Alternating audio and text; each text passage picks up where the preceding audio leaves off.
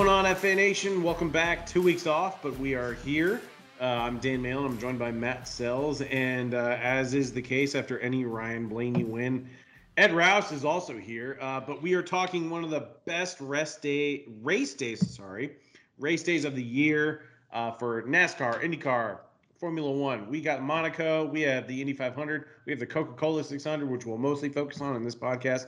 It's one of the biggest race days of the year. So obviously, it's it's good to have a full house in attendance for this podcast, gentlemen. How we doing?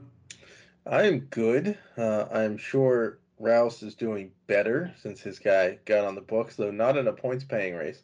Um, but just as a matter of clarification, he was supposed to be on the Kansas pod. Schedule didn't work, so we bumped it to this one. It just so happens his boy got a win in between. So you feeling pretty pretty good there, Rouse? I'm so happy. Took home Texas. He's going to the playoffs. Oh wait. Oh wait. It doesn't matter. Nope. He finally wins, and it doesn't matter. Hey, but at least he has um, a million dollars to him and his crew's name, and uh, his beautiful g- girlfriend, who they really showed off nicely uh, during the All Star race, if you didn't notice. Um, but I mean, I yeah, forget. I- is Blaney married to Byron's sister, or is Byron married to Blaney's? No, they're not married, but Byron is dating Blaney's sister. yes. Um, it would be funny if Blaney was diddy by her sister too, though. That would be kind of interesting. But no, yeah, the five, six degrees of Ryan Blaney, I guess. But um, no, like it was a good win. I, I was excited. You know, it was a late night on a s- Sunday. I smoked some queso. I was uh, a couple beers deep, and I really enjoyed uh, enjoyed the race up until uh, the end, where I almost threw the TV out the window after they had to go to a restart after uh, the stupid caution. And um, then he won, and I was excited until I realized it doesn't matter, and I don't see any of that million dollars. But you know, if he wants to donate to the uh, Fresno chapter of the Ryan Blaney fan club, he, he, he you know, I'm there. So Matt, do you think that it was justified that one, or do you think that the the late caution made any sense, or two, do you think that it was possibly fixed that NASCAR did what they could to make sure Ryan Blaney got the win there?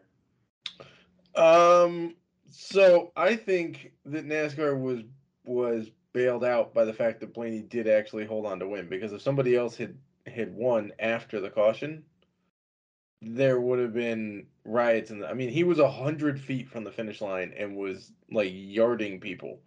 He was the best car most of the night that at least survived. I mean it was a terrible night for DFS. The chalkiest three drivers wrecked out pretty early, which is by the way why I told people I wasn't going to cover it for DFS.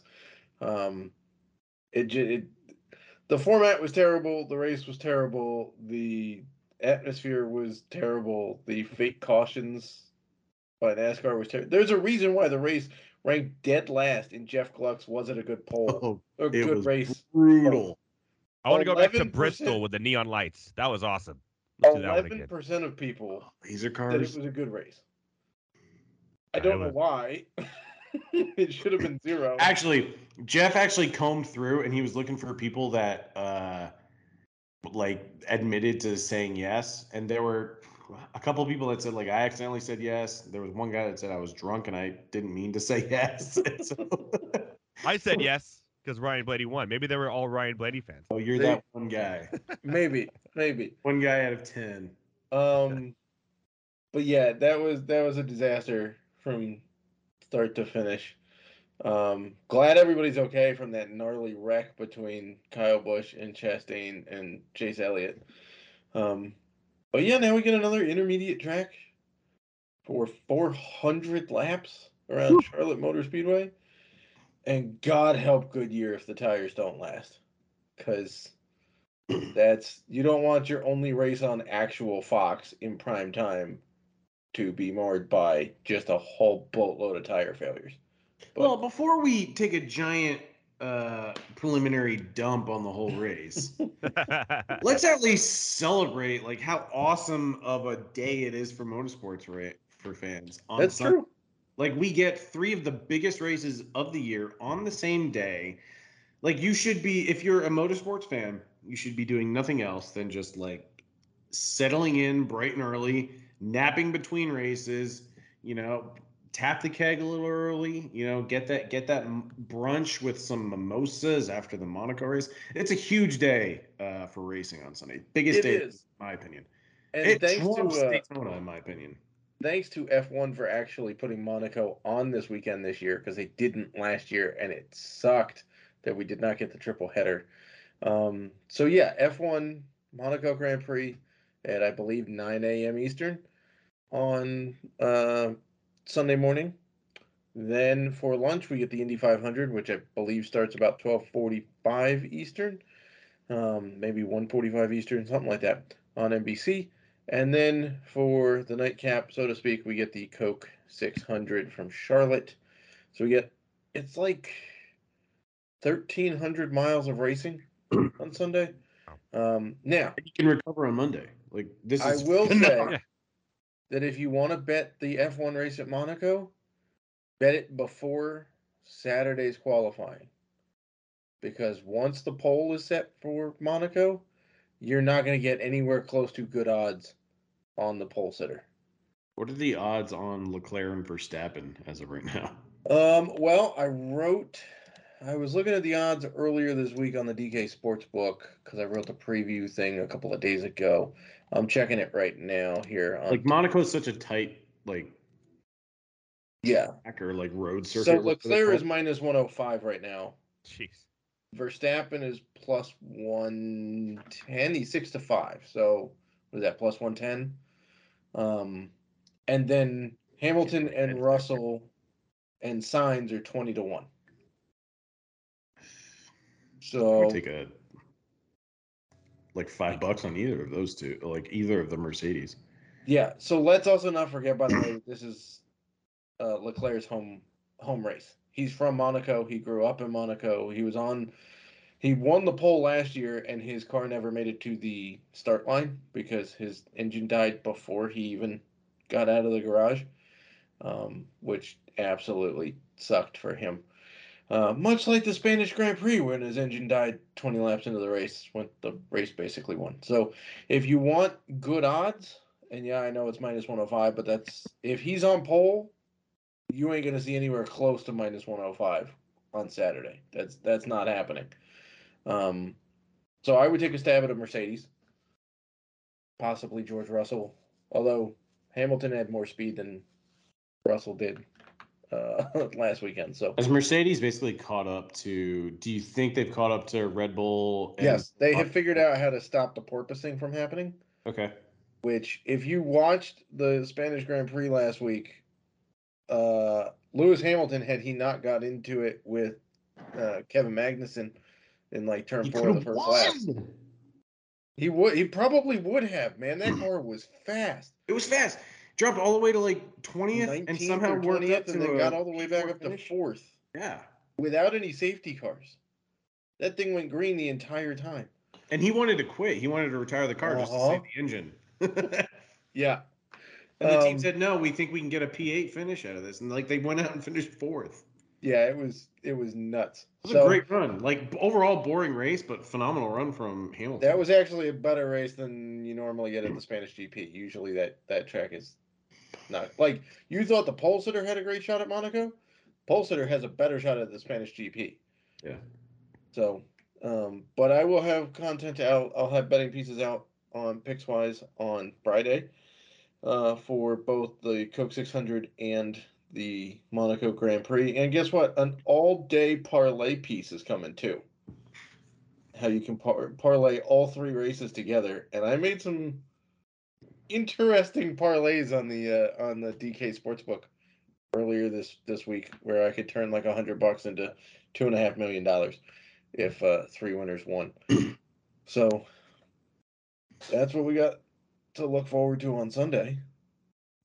All right, so let's turn our attention to the NASCAR Cup Series race, fresh off the All Star break last weekend. Um, I don't know. DFS wise, I think I, I like to think I had a really good week with Texas. Uh, I finished 12th in the $12 single entry for the Truck Series, so that kind of like bankrolled me for the rest of the weekend. Uh, lost 15 in the Xfinity Series race. That was an absolute That was a disaster. mess. Holy crap, what a terrible race that was. I was thankful to only lose 15 bucks in that. Somehow broke even in the All Star race. I only played three lineups, but holy crap, I cannot get over how bad the Xfinity race was. Yeah, I didn't actually watch it. I was uh, busy doing some some other work stuff and family time. But like, Twitter feed was going nuts for the, for that race. Just like every five minutes was like, when you couldn't think it could get worse, it did. I was like, this, this, can we kick Texas off the schedule already? Yeah, I hate that. I don't get how it has like it gets two weekends every year in the schedule. It doesn't it it can get one in the regular season, but do not give this track a playoff race. Well, in fairness to the uh, Cup Series, they gave one of those dates to COTA, which is why the All Star race is at Texas because that was the the deal they struck was, hey, we kind of still want two dates, so we'll give you the throwaway All Star race. But why? It produces such terrible ra- like there, you can't pass. You Nope. can't pass the leader at all. Nope. It's I've stupid. I've actually been to a race there, and it's terrible in person too. It's not even it's not even a good atmosphere in person, which bums me out because you don't say that about a lot of tracks. But Texas is yeah. Uh, uh, the Xfinity Series race, according to RacingReference.com, uh, was a 167 lap race. 62 laps were run under yellow. Jesus. That's what forty percent. almost like Yeah, that's not good. no, it was terrible. Um, but let's turn our attention to Charlotte. We have to talk about. Uh, I don't know. There's not much to talk about with overall track configuration. This is one of those cookie cutter intermediates, but it's it's it's a lot of laps. We're getting uh, some tire combinations that we're a little concerned about. Ed, we will get to you shortly uh, in regards to your favorite player, your drivers for this weekend's race. But Matt, break down overall just the tire combination for this weekend and what we should be looking for in terms of previous track success on this tire combination or what we should just expect overall in terms of tires absolutely sucking at Charlotte for 400 laps.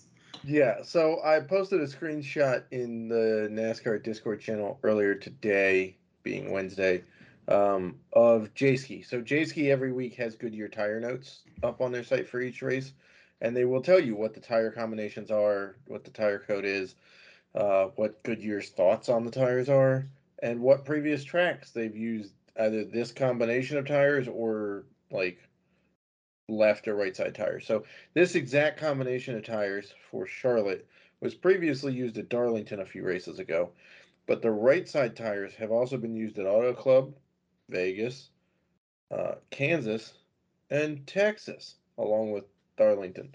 So those are all tracks we've seen tire issues, right? Some of them were because of the high tire wear in like Darlington and Auto Club, but some of them were because of the heat buildup, like at Vegas and Kansas and Texas. Um, so that's concerning. I'm just going to put that out there. It is concerning. We've had this history of tire issues with Goodyear this year.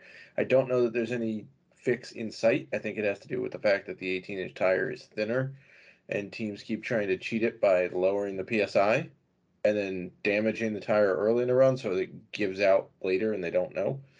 Um, but that is a concern.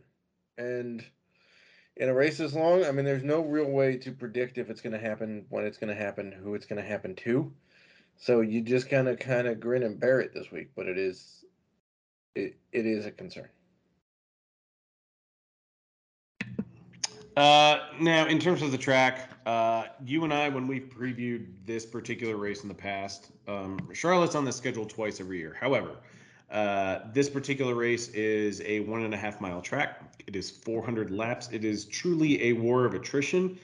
Uh, I feel like last year when we did this podcast and the year before when we, when we did the podcast, we've expressed concerns about rookie drivers and lack of experience. It and it's not so much the track; it's just the actual. It's the longest race of the year. Like we talk about how Daytona 500 is the biggest race of the year because it kicks off the schedule. It's Daytona. It's the most recognizable NASCAR race, but this is the longest one. It's it's it's four stages instead of three. It's 600 miles. It's 400 laps. It's a mile and a half track, and you're getting about as many laps as we had at Martinsville earlier this year but that was a half mile track for only 200 miles. you know, so do you are you okay targeting targeting rookies like Austin Cindric, uh, Harrison Burton, maybe Todd Gilliland, or is this a track where you don't think that they can hold up as well as the veterans, or do we throw that concept out the window because we just don't know what happens with the tires? Uh, how long is the Xfinity race here on Saturday? I actually don't quite know yet. Uh, give me a minute. 200 laps. That would make it 300 miles. Uh, Pockrass. It is 200 laps. Yep. Right. So you're going from Xfinity Series, where it's a 200 lap race. You're doubling it. And you're doubling it. And the Cup cars have more force and more, you know, takes a lot, you know, more skill to drive those in a different configuration. So I would be leery of of the rookies. I'm not going to completely avoid a guy like Austin Cindric, um, simply because his racing experience trumps most of the other rookies. He looked he, he looked pretty good last week too. I would I be a little leery of Todd Gilliland because he made the jump from Truck Series. Okay. Um, that's just my opinion. You can sprinkle them into GPPs, but that's typically the way that I go about those races. I'm going to avoid the and for for all you can, please avoid the guys in the crappy cars. This equipment's going to break. Like, do not play a Rick Ware car, please. like, like, just don't. Cody Ware is so cheap. There's a reason they're cheap. yeah, man. At Daytona, we thought it was Cody Ware season. Yeah, I mean, and in fairness to Cody, he still outscored Denny Hamlin half the times they've been on the track. So I don't mean to to crap on Burn. Cody Ware. Um, but I mean, it's it's true, right? He's averaging 19 and a half DK points. Denny Hamlin is. I don't know, man. Like Todd Gilliland is only 5K. Yeah. You really gonna talk me into this now? I can't believe we're leading off the player pool with Todd Gilliland, but he's only five grand. Is this really what's going to happen right now? Is we're going to. oh, okay. We're leaning into it. A hundred more than LaJoie. That's. I mean, the Goodyear 400 was what Darlington. He ran. He moved up 12 spots, but that was kind of like a war of attrition type race. Um. So so all right. Are we so really are we really about, digging? How about I pitch him to you this way? Because there are 400 laps, which means there are going to be over 250 Dominator points available. If you can go to one of these guys in the cheap seats and just hope yes. that they finish the race while also accumulating the necessary Dominator points, in which we should see hopefully two to three Dominators. Probably. Like this is this feels like one of those races where you almost need to pay down to one of these cheapies just because you need to get as many dominators mm-hmm. points as possible by paying up. That's my pitch on a Todd Gilliland, a Corey. You're really gonna tell me? Watch this. Come Saturday night, he's, his ass is gonna be in the playbook because look, the math works, right? I'm not gonna deny that the math doesn't work. I'm a numbers guy there's a bunch of dominators available, and you need to be able to like squeeze every dominator lap. Look, at Kansas, Gilliland started 31st and finished 25th, which was good for 23 points, but at $4,900, that's basically. I'm not even looking 5X. for like 5x value out of him, though. If, if he just gets me 20 points, which he's I can done in every race, look at that including right the All Star Open for like the last five races. Actually, last six. He got 32 at the dirt race. Gilliland put up 32, 20, 20, 41, 23, and 42 at the All Star Open, which we don't really want to count because it was the Open, and he There's some eighth. consistency here. and of course, like uh, where he qualifies and everything, that could that could dictate everything. We're recording this podcast before they get on the track for practice in qualifying. Right, like Martinsville, he qualified tenth and finished thirtieth. Well, that's yeah. When Todd Gilliland is right. starting tenth, nobody is playing. nobody. Well, agreed, not even his but... mom would play him in DFS at that point. No, and I'm sure she adores her little man. I mean, yeah, at Auto Club started 26, finished 20th. I'm looking Oh. at these 500s he's done. 38 points in, at the Ruoff Mortgage 500. Uh, Daytona doesn't really count, right? Yeah, Um, uh, Geico 500 really won't count either because that's 20, 20 points. 20 points. Yeah. yeah. The Folds of Honor QuikTrip. But that's my point. up Is like. I'm not really looking for him to like hit five x value with 25 points. If if he does, hits 4x, yeah. if he gets 20 points, I'm happy because initially, just by throwing him into my driver pool, like that gives me $45,000, 9,000 per driver to spend on the other five guys that I can fit into my build. Yeah. Okay.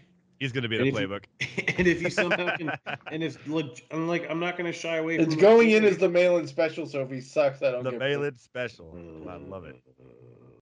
I can't believe we let off with the dumpster dive. it feels dirty, doesn't it? It feels does, dirty like a it's like you- dumpster. When you have this many like on a road course i don't think i would go here. I would try to go for a more balanced and pd approach obviously because there's fewer laps. But it's like when we have on a mile and a half when we have this many dominator points available and we know tires are going to play an issue it's like there's one of these drivers that's 5k or below is going to hit immense value. Simply by just finishing ahead of guys that blow a tire crush lineups. That's true. Yeah, like it's gonna happen. That's that's true. All right. Let's scroll back up to the top of the DraftKings list. Uh, all right, so this race a year ago essentially kicked off a phenomenal summer run from Kyle Larson. Yeah, he's the Uh, defending champ at the next three tracks we're going to. Yeah, uh, pretty much it was the summer of Larson. 2021 was basically the year of Kyle Larson. Dominated it. He's obviously the Cup champion for a reason. Uh, he's 11,300. Basically, any price tag that you're seeing among the top guys on DraftKings or even FanDuel, uh, if as long as they're running out front and they're getting the laps led, they'll be well worth the price tag. You can make an argument for almost anybody. But is Kyle Larson pretty much the favorite? Um, the car looked, I don't know, it looked pretty good at Texas. I want to say. Um, but I mean, we haven't seen Larson really dominate like we did last year. Uh, Yeah, that's that's my problem with this price point, right? Is you have to be assured that he's going to dominate. Are we? I, I don't know. Even in the weekends where he's shown speed at practice, he comes out and either DNFs or blows an engine or has some bad luck or finishes worse than he should have. Well, here here is what I think is the ultimate problem is is like I think the car has been better in short runs because if you look at his DraftKings profile and what he's doing in the races, he's leading about 20 to 30 laps almost every race. He's getting fastest laps as well, maybe between 20, 10 and 20. And if he's finishing in the top 10, he's still returning a respectable score, but as the most expensive driver in the field, he's just not dominating and truly breaking the slate. I mean, we haven't we've seen him score more than 70 points just once and 60 points twice. And when you're paying 11,000 or even anything over 10,000, you're looking for a lot of dominator points and a win. He has one win in a race where he wasn't the best car. Right. He was the fifth best car in at Auto Club. Yeah. which you can arguably say for almost any race this year. But he's he's qualifying well when no one else is on the track with him, and he's finishing okay when he does finish. It's just he's not really crushing it and really giving us the dominator points that we're trying to pay up for. Yeah.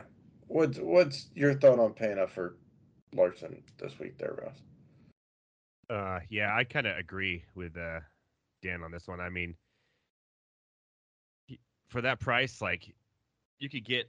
I hate to bring in Gillian again, but you could put him in and, and get like a lot of these, maybe four or five of these nine thousand to ten thousand dollar guys in there and have a really solid lineup. And Larson, like, I think he's a good GPP play. You want to have him obviously in some GPP lineups, but but for cash, I may kind of stay away from him just because the consistency hasn't been there this year like it has been last year, and I'm not too fond of it to be honest. And plus that that whole team is kind of like which one of that racers from from that team is going to be the one this time. It's not just him; it's the whole team. Kind of is um, ju- jumping out. So I don't know. I'm kind of staying away from him this week. That's true. I will say that in the last, out of the last five Charlotte races, not including the Rovals, just the oval races. Larson's run three of them. He's finished seventh, 33rd, and first. Consistent. So, like, He's now in the one that he won, he led like 300 and something Yeah. laps. was that last year. I think so. So, his average laps led is 109, but that's because if you take 320 something divided by three, you're going to get 109. He didn't lead any in the other ones. So, you know, that's kind of going to what we're saying. he just hasn't looked the same this year, all year No. so far, like at all. All right, on the opposite end of the spectrum, we have another Kyle, Kyle Busch. Whereas Larson is getting a few dominator points and still finishing okay. It feels like Kyle Busch can still go out and get a bunch of dominator points, but it's just we don't know where he finishes, whether that's due to tire failure, a wreck, his pit crew not necessarily being there to help general him. poutiness. Yes. Um, basically, Kyle will complain about his car if he's not in first. Yep. Um, but you know, so and he's eleven thousand one hundred, which I think is, is kind of tough to swallow with Kyle this week. And I'm a Kyle Busch stan. I'm fine with that this week. Are you you're okay paying up for it? In the last five races at Charlotte Motor Speedway, Kyle Busch has 1, 3, 5, 29, and 3. Those are his finishes. The 29th, he had a he got caught for speeding late in the race when he was running fourth. He is the only one to finish in the top five aside from Hendrick last year in this race. He's been very good at mile and I mean, remember back to Vegas, he almost won at, at Vegas. Should have. And then the the late caution came out and their pit strategy didn't work. I'm fine paying up for Kyle Busch this week. I think if you're gonna pay for one of the Kyles, he's the one I would pay up for too. Over, over Larson. I almost have to agree with you, only because I know that there's the narrative there for Kyle Larson with, you know, this is what was really where he kicked his season into high gear last year. But if you compare 2021 and 2022, there were more signs in 2021 that Kyle Larson was due for a massive run than in 2022. Like he was he was consistently running well. He had a very fast car and and he was significantly underpriced. But this year it's just like I I believe that the the next gen car has leveled the field a little bit. I don't have as much confidence in the car. I still have a ton of confidence in him. He's a fantastic driver. He's he's arguably the best in the field. But this new car is paving the way for lower price drivers to really like kind of make their run. And I don't know if I necessarily want to be overweight on Kyle Larson this week. And I can almost say the same for Kyle Busch, but it's also we're getting three Joe Gibbs racing cars in the top five pricing on DK. Uh, Busch, Hamlin, and MTJ are all over two 10,200. Uh, MTJ has talked about how much he loves this race, how he's won at this track. Well, Um, yeah, he also led the most amount of miles and laps in any race ever. Yeah, as soon as you log on to driveraverages.com, you'll see that, you know, since February 2019, Martin Truex Jr. has led 14.4% of the laps in the Coca-Cola 600. Well, so it's like, That happened in one race when he led 396 of 400 laps. that's a lot. Or 392, 392. Yeah. Um. So yeah, I mean, you bring up a good point. There's three Joe Gibbs drivers that high. The one I'm most confident in right now is Kyle Busch. I'm not even sure that's a hot take at this point. No, it probably isn't. And I'm probably inclined to agree with you just because, like, you know, th- there's still the stigma with Denny. And I know he finished second last week and he was a little bitter. And he A probably little. says, like, a little. Jeez. he's very bitter because he, said knows they NASCAR. should have black he- flagged him. He knows NASCAR did Blaney a favor in the All Star race. Uh, he finished fourth. Uh, where were they at before Texas? What was it? Uh, Kansas. Kansas, yeah. Had a good run at Kansas. I was very heavy on him for Kansas. Uh, expected a lot more than 58 points, but I feel like that was one of those races where he had to like constantly like dig himself out of a hole. Well, he also started from the back that we didn't like. he qualified 18th, but had to start in the rear because they changed something in the car or whatever. Um, but overall, it does feel like Joe Gibbs is is at that point where they are f- figuring this car out. Now, the results haven't necessarily been there, and the tire issue will continue to come into play.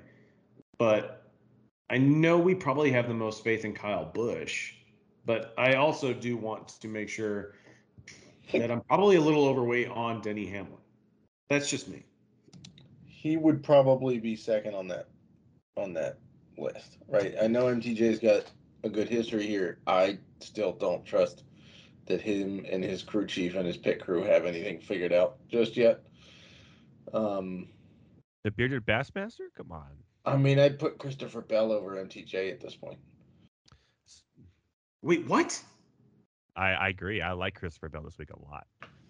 Uh, are we just talking about like, all right, is this is this accounting for the price point, or just like you you like Bell over MTJ in general? Well, the price point certainly doesn't hurt, It, but it, MT it's- yeah, it helps. Bell's got- so DK is counting all 16 races so far this year, which includes like the clash and the duels and whatever. They're giving uh, Bell credit for 10 top 10s in those 16 races. If you take out the All Star race as one and you take out the clash and the duels, you take away three races and three top 10s, which puts him at 13 races and seven top 10s. Mhm. What I can't disagree with what he's been showing. He's only 8,400 too. He's 8400 bucks at Kansas. He put up 22 fastest laps and led 37 laps.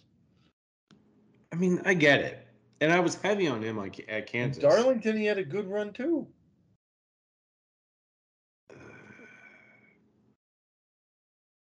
He's having a hard time with it. Dan's having a if you can only see his pouty face right and now. and you know what? Like the hard part about this is that in terms of like extro- ex- exposure per race, I've probably had more shares of Bell this year than I have of MTJ. But, Yeah, I've is also, but it's also the weeks. It's also the weeks when I've been overweight, really overweight on Bell. He goes out and he just doesn't live up to that mid-range price tier where I think he breaks the slate as an under-owned option. I mean, he's been okay.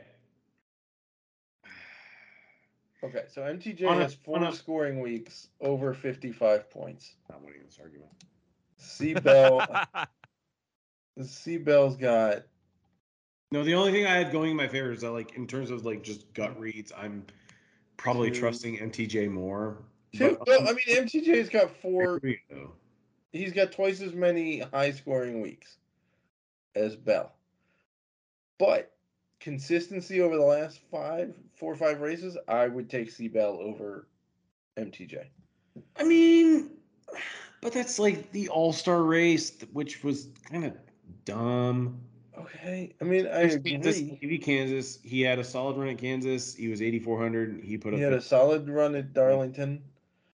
So he's got those two. If we go back to Auto Club, he had a tie. Like, didn't C Bell have a tire go down? He was running better than the 36th place finish. Like, he wrecked out of that one, which, yeah, is a concern. I don't really care what happened at Auto Club. That was three months ago.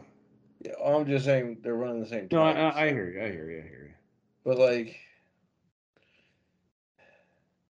And look, even this week, given the price tag on Bell, he's 8,400. I'm probably going to end up on more Bell than Truex just because Bell's probably going to qualify in the mid teens. And once again, he's going to be that driver that comes in with about 15 to 17% ownership. And he's, he's going to be under owned. And if he finishes top five with a couple dominator points, yeah, he's, he's probably in the optimal lineup.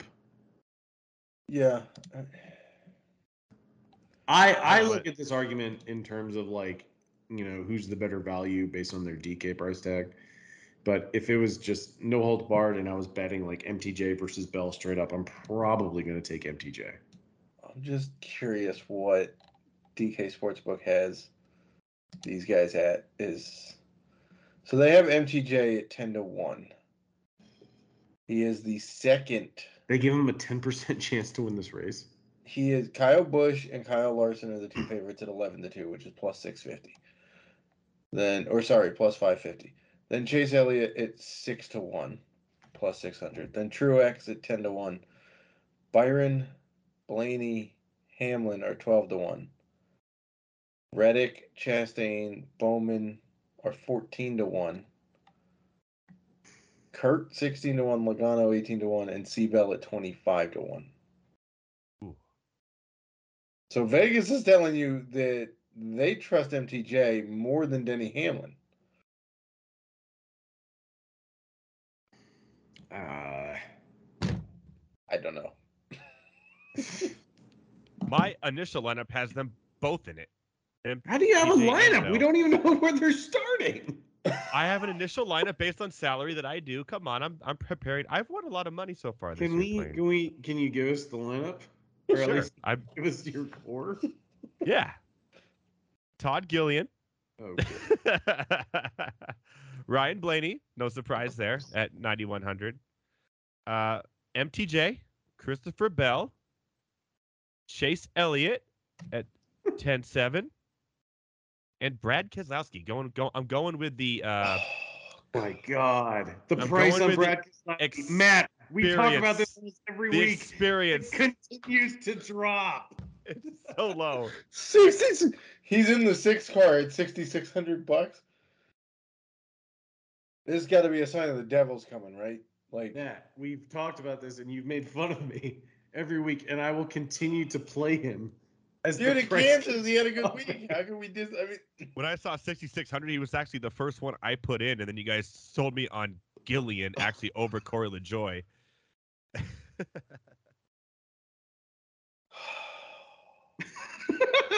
this is stupid. this is a podcast with a lot part- of The sad part with Brad Keselowski is that he's still probably going to come in at like 12% owned. Yeah. Yet he's like really experienced. He's won the the cup. You know, the championship car before. sucks. His car does suck, The but car's I mean, terrible. if I mean, it's a it's what if This is this is going to be one of those Brad Keselowski weeks where he probably goes out and he qualifies like P19, okay. This is going in the playbook as the Rouse special. I'm And- just saying. and and he's going to just like the qualify guy for it. P19, and he's going to somehow in the first stage work his way up to like P8. And everybody that has that's overweight on Keselowski is like, yeah, Brad Keselowski, 6600. then he's gonna spin on the and pit then he's going to do something to screw it up. And he's going to finish with about 3x value. And then I'm going to be like, you know what? I'll probably jump on the discount next week too. that sounds I mean, about right a- actually. He's eight hundred dollars less than he was at Kansas, Yeah. and I he put up forty-five points at Kansas. That's a that that's a good price. That's a good price there. I what like are we it. doing? He's gone from at Talladega, he was 8,900, then 77, 79, 74, 68 for the All Star race. And then he dropped again. 66. So if you put him and Gillian in your lineups, you could have a fantastic lineup after that. Like you could put in Yeah. a lot Chastain mean, with Busch and Eating Bowman. two And, pieces of crap should get you some pretty nice stuff. Yeah. Like Keselowski and Gilliland gives you 9,600 per driver for your remaining four drivers. So 9,600 puts you at Tyler Reddick. I mean, so if you play Keselowski, Gilliland, Bell, you have $10,000 per driver for the remaining three. that equals Blaney, Truex, and, and Elliott in my in my. You can go Blaney, Reddick, and pretty much anyone else you want. Byron. Byron, Larson, Bowman. Kyle, By the way- Elliott. I'm a big fan of Alex Bowman this week. He's just been he's just been very very good and consistent. If you take away the the wreck at Darlington, which wasn't really his making, he's finished ninth, fifth, ninth, and then sixth in the All Star race. Yeah, but he also finished sixth at the dirt race out of nowhere, and eighth at Richmond. So like aside from Chase Elliott, could you make the argument that Bowman's been the most consistent uh Hendrick driver in the last several races? Yeah, I guess, but it's like I mean, you're not getting laps led from him. No, you're not. Like uh, it's it's almost like the AJ Allmendinger treatment that I give every week in the Xfinity playbook. Like the Kaulig cars have not been very fast this week, but AJ Allmendinger is consistently finishing in the top ten. So anytime he's starting outside the top ten, and he's now priced under the 10k range, he's almost basically in the Alex Bowman price tier. So anytime like in the Xfinity races, AJ Allmendinger is under 10k, and I know he's in a Kaulig car, and I know he's finished top 10 in every race. If he's starting if he's starting outside the top 10 I'm going to play him because I know he can finish in the top 10. I know he is the dr- kind of driver that's capable of leading laps and finishing in the top five. So, of course, I'm going to plug him in the playbook. And looking at Bowman's driver profile, not a ton of dominator points, but the finishes, especially He's of still late, putting 50 something points up without dominator Yeah. points. they're there. Yeah, Alright. So, consistent. I don't know. Rouse, who's your favorite Hendrick guy this week? Uh, Elliott. Hard to say no to that. A guy is Yeah. flat out dominated. At, He's uh, been the most consistent driver all year um, from many of them. So he's experienced everything. I just have him as my favorite. Yeah, it's. I mean, so early in the year, like my tone has switched on on Chase, right? Early in the year, he was not dominating. He was just kind of going out there. He was getting you solid finishes, but at the price tag he was at, it did not work very well. I think he had 38 fantasy points his like first four races or something like that, or like somewhere around there, like first four or five. Yeah, Yeah, like er- um, at, at like uh, at 11,000 or 10,000 price tag, and then he's like it just finally got going after that. yeah. Then he put up a sixty-nine, nice at Phoenix. Hey, nice. Uh, forty-eight at Atlanta, forty-eight at COTA. Um, then he had a whopping like he he dominated the Martinsville race. Didn't wind up winning. He had a nice amount of fastest laps for sixty-nine and one hundred and eighty-five laps led. 102. Um, so my only question is he seems to be very good this year at the shorter tracks. He seems to have struggled at the intermediate tracks to this point to really have good days. And so while the track history suggests that Chase Elliott has been very, very good here, I wonder how much we wait what what he's done this year on intermediates versus what the track history suggests. Yeah, that's true. And he, and I guess the least of the Hendricks drivers who will probably get the least amount of, um, if it's not Bowman, Byron, maybe kind of low owned this week as well, right? You you have to expect. So that's a good question. Like Byron was fast last week at Mhm. at Texas. He was pretty good at Kansas, if I'm not mistaken. Like he's gone out and led more than 100 laps in a few different races this year. I believe he has the highest DraftKings points total of any race this year, like 134.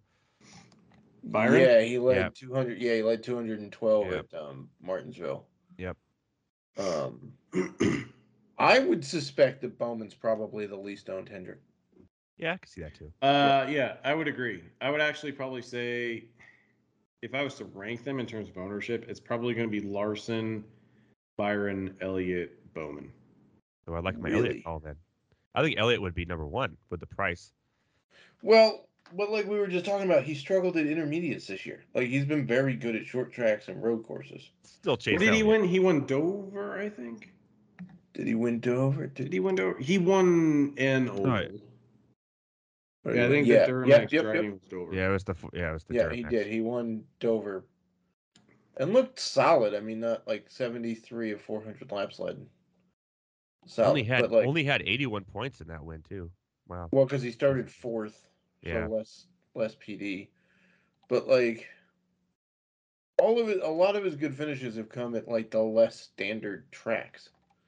I think the important thing with Byron this week is that no matter what, it always feels like that car shows up with speed. Yes.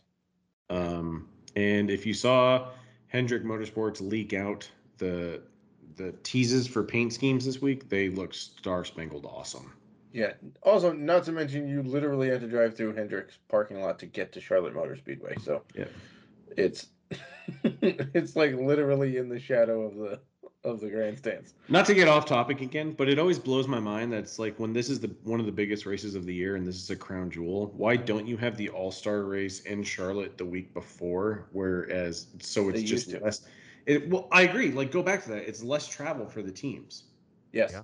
Most of them are in Charlotte anyway. Right. Also, not to mention that now that they have that open, they require all teams to travel. So now you're forcing the lower budget teams to travel halfway across the country for a race that they probably don't make anyway, and then blow budget on on that. But they used to have the All Star race in Charlotte the weekend before the Coke 600, so the the teams were home for like two weeks. Run it on the Roval. I don't care.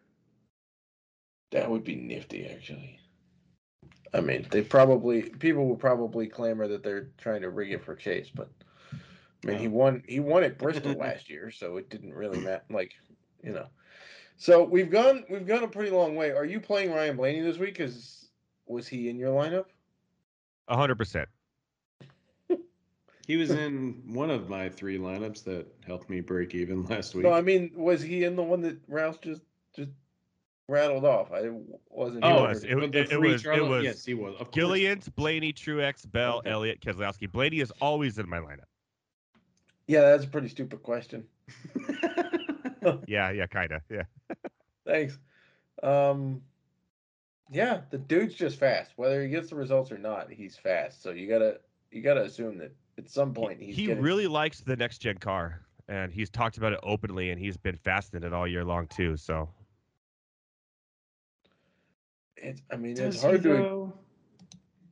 he says he does. He's been fasting it all He's year. been fast. like- Like, let's. What if? What if the wreck between Chastain, Elliott, and Kyle Busch doesn't happen at the All Star race? He was in the top two or three in all stages. yeah, He was Yeah, second and in I, stage but one, like, second in stage two. I think stage three. He won stage three, right? And then and then won the race at stage the four. big happened. I wasn't. I wasn't. I wasn't willing to wait out. Well, I wasn't wait, willing to wait out the red flag, but I do remember like there was the the crossover where Chastain or Blaney passed Chastain, but then Chastain passed him back with a crossover, and then Blaney seemed to like get a little too high off of turns one and two, yeah. and he seemed to lose Yeah. pace with Chastain. I You mean, know- but you're also talking about Texas where it's impossible to pass. Yeah, it's hard. So like, he had speed. I mean, Two, you got to go with a car. one, The only one. time I've ever felt great about playing Blaney was when he was on the pole, and that was for Phoenix and Four for straight or whatever it was, he three led- or three straight. Yeah. where he led over 100 laps in each race, and he still finished top 10. I just really haven't seen dominator points aside from last week, where he, he needed three really good drivers to wreck out. I mean, if you take away the last couple of weeks, because it was his first time, like he, he was on a top 10 streak for a while. Uh, you know, 51 points, 64, 63, 73, 96. He was he's been pretty consistent all year long, and he hasn't really quite hit the 10k a little bit like j- j- just over a few times. I mean, but I'll I'll level with you. Ninety-one hundred dollars for a driver of Blaney's capability Is is, a silly. price yeah, tag. it's Yeah, silly. stupid. Yeah, for for Yeah. DFS, that's a, a must. Yeah, I, I, I'm looking at it right now. I think it's his lowest price of the year. Um, I mean, well, Aside you from take out last the All Star week- race. Well, yeah, we, we don't count the All Star race, but yeah, no, it is the it is his Then lowest price. So, tied no, he was Wise Power 400. He was yeah, 91. for Kansas it was the same price, but Yeah, he he's been ninety one hundred a couple of times, and And he started fair, 18th. It hasn't. It has not worked out when he's been ninety one hundred. Oh, oh, come on. One time. No, he put up seventeen for the Wise Power, and then he put up thirty one at Kansas.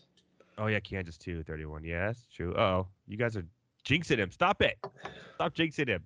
I mean, he's still top three in green flag speed, And he's Um, top three in uh, fantasy points per race as well, all year. I will say that he has say that he hasn't had the best at the Coke 600 in the past. Um, they've been okay, but he's finished 13th, 4th, 3rd, and 13th in the last four races. 9100.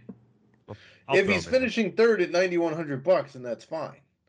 Yeah. If he's finishing 13th at 9100 bucks, that's not fine. I know, but we'll see where he qualifies too. He's been really good at qualifying this year, um, which is. can I just point out that we're almost 50 minutes in and we're still talking amongst the top tier drivers? No, that's not No, no. true. We started We- with Todd We, Gilliland. I know we started with Todd and, And I- Corey LaJoie. Did But we still mention have Brad about- Keselowski.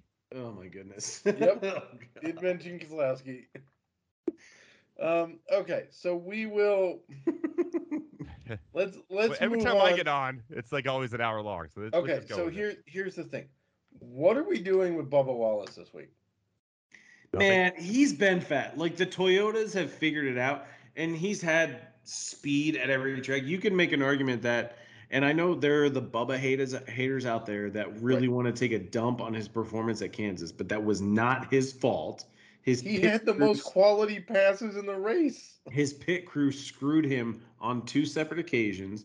Where at the end of the previous stages, he had finished fifth and sixth, and when he came down to pit road, penalties from his pit crew forced him to start at the rear, and he still came back and he finished tenth. Like that car is fast; it has speed. and the his price is really nice too. The problem, Yes. it is very nice. It is arguably the best position. It's our favorite position. Um, but the problem is that like Bubba's going out and he's qualifying pretty well at times. Uh, at Dover, he qualified ninth. Like nobody wants to play Bubba when he's qualifying ninth. You want to play Bubba. I honestly don't even like playing Bubba when he's starting outside like the top twenty because I feel like the farther back he starts, the more chalky he is. I like start playing Bubba when he's like between 17th and like 22nd because that's the range when nobody wants to play him, but you know like there's speed in the Toyotas, like 23XI and JGR. You feel like they're working together as like a six car team at times. And like there's speed in these cars. The Toyotas started slow, but they figured it out. Bubba was incredibly fast at Kansas. I hope that translates to Charlotte, and I hope he doesn't qualify too high. Too high. Yeah, that's basically that's that's basically my thought. That's why I was asking because like the results haven't necessarily been there, but the speed is turning around. Well, I think it's like it's an advantage to the the NASCAR DFS players that are not casuals. Like a lot of casuals will just look at the results and they'll say, "Well, he's kind of all over the place. Like there's there's 7 points, there's 8 points, there's 20 points, negative 12, 49 points a couple weeks ago." You know, but like they're not really seeing him hit like they're not really seeing like a number that really is jumping off the page. So it's like I think casual players just pass over Bubba. But if you have eyeballs and you're a NASCAR fan and you're willing to take personal feelings aside, whether you love or hate Bubba, like there's speed in the car. And the price is really nice. Yes, Ed. No, I mean like for real though. It's At real. sixty nine hundred, that's uh, actually a really good price. That's the joke, Ed. No, but it's really nice. Like it's a good price for it. Like Yeah. yeah, He did. He did last year. He did start 18th and finish 14th in this race last year in this, you know, 23xi equipment. So He even said after Kansas they had a top two car, and it's hard to argue with it when you look at his speed. yeah, he, yeah, he looked good. Yeah, he passed 60. So quality passes for those that are not aware is passing anybody in the top 15 on the track under green flag conditions. He did that 60 times at Kansas. Led the field in that. That means that car was fast. He was passing the fastest guys on the track. He was doing it without any pit strategy. Wasn't doing it under caution. That car was fast. If they come with that same setup, it could be a very good day for Bubba Wallace.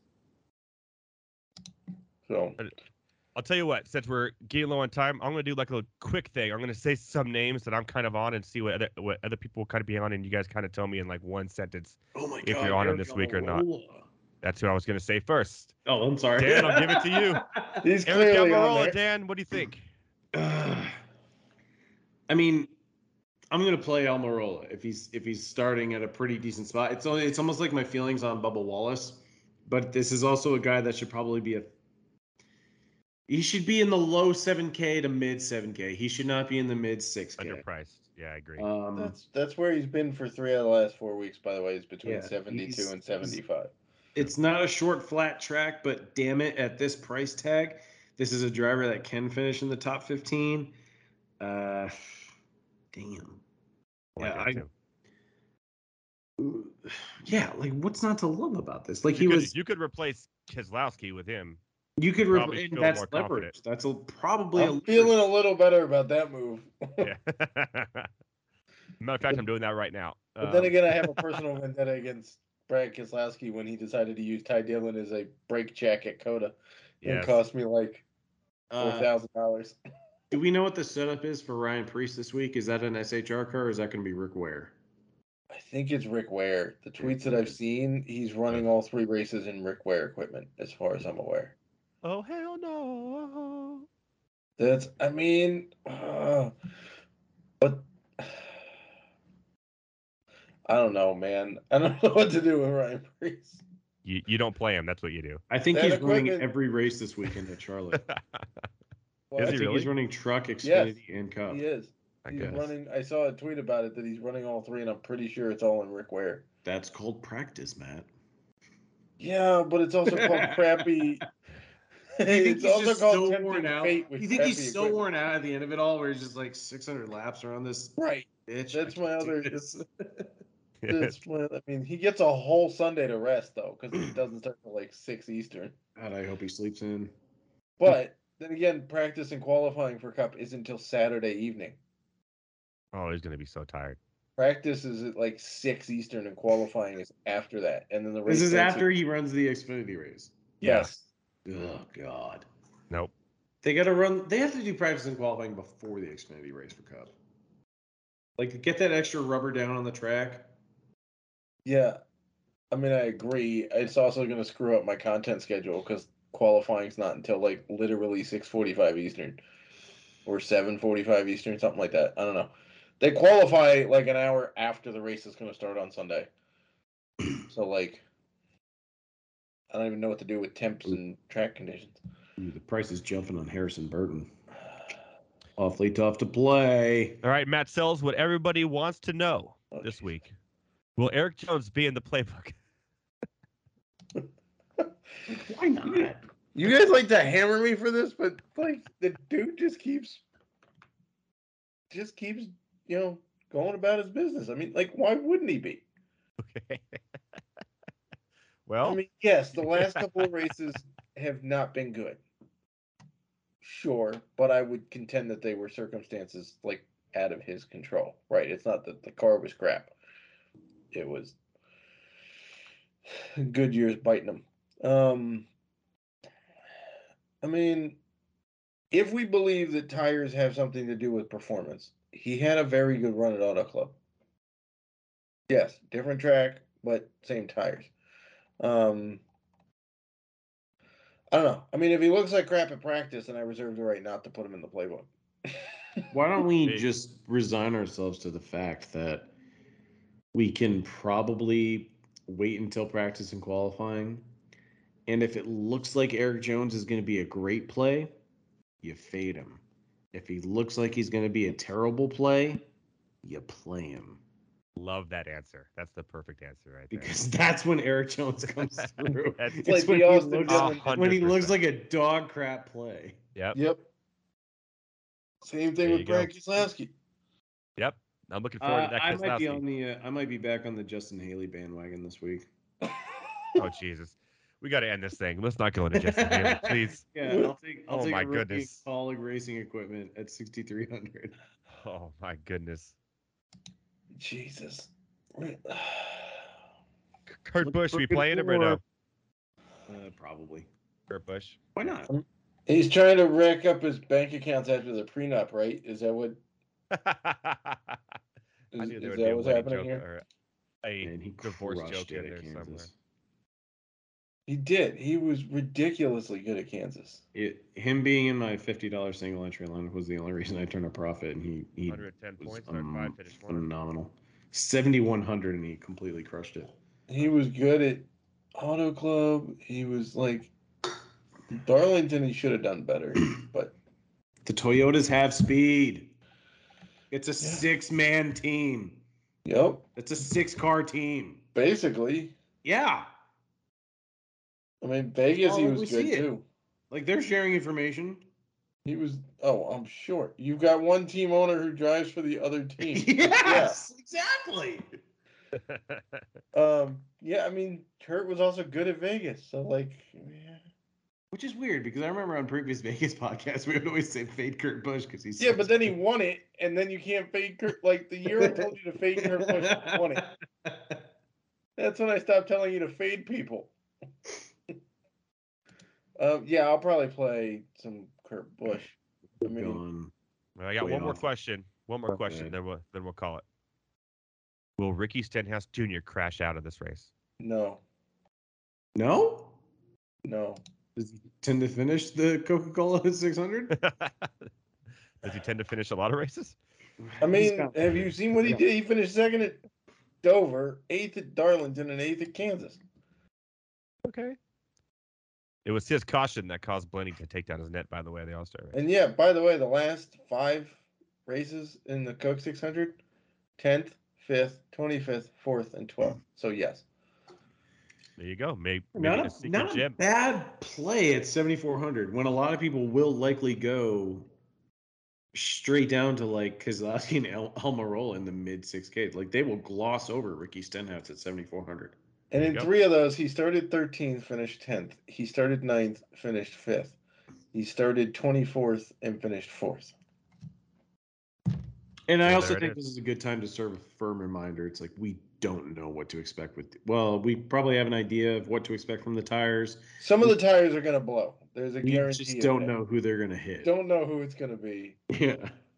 And God, if it's Kyle Busch and he parks it on pit lane again, I'm gonna lose my mind. Somebody else can come get this. Good So why is. Kyle allowed to park it on pit road and his teammate doesn't complain, and then another guy kind of sort of gets his window net up, and Kyle Busch's teammate complains? Because Kyle Busch's teammate was trying to win the race. Yeah, well, Kyle Busch's teammate is. Kind of. It. Also, you know what was a hilarious thread on Twitter, real quick? Cole Custer's sponsor for this week. Oh no. I'm not sure I can actually say it on the podcast. Oh, Leave it oh, it's the whiskey, right? Yes, It's chicken something. chicken right? rooster, but not rooster. Yeah. Um, whiskey. And Well, so, it's, it's the name of a brand. We can say that, right? well, I mean, it is the name of a brand, but I'm I'm gonna let that go. Uh, so there was a fun thread about who you would rather see. I was actually that- surprised because I saw the paint scheme and I was like, "This looks like something Matt NASCAR Chasm would cook up," but then it's the legitimate. It's the legitimate paint scheme, and so and it like just, it just It's going to be on it- network television too. On It Fox. says it on in four letters over the right rear tire. Yep. Uh, Fox.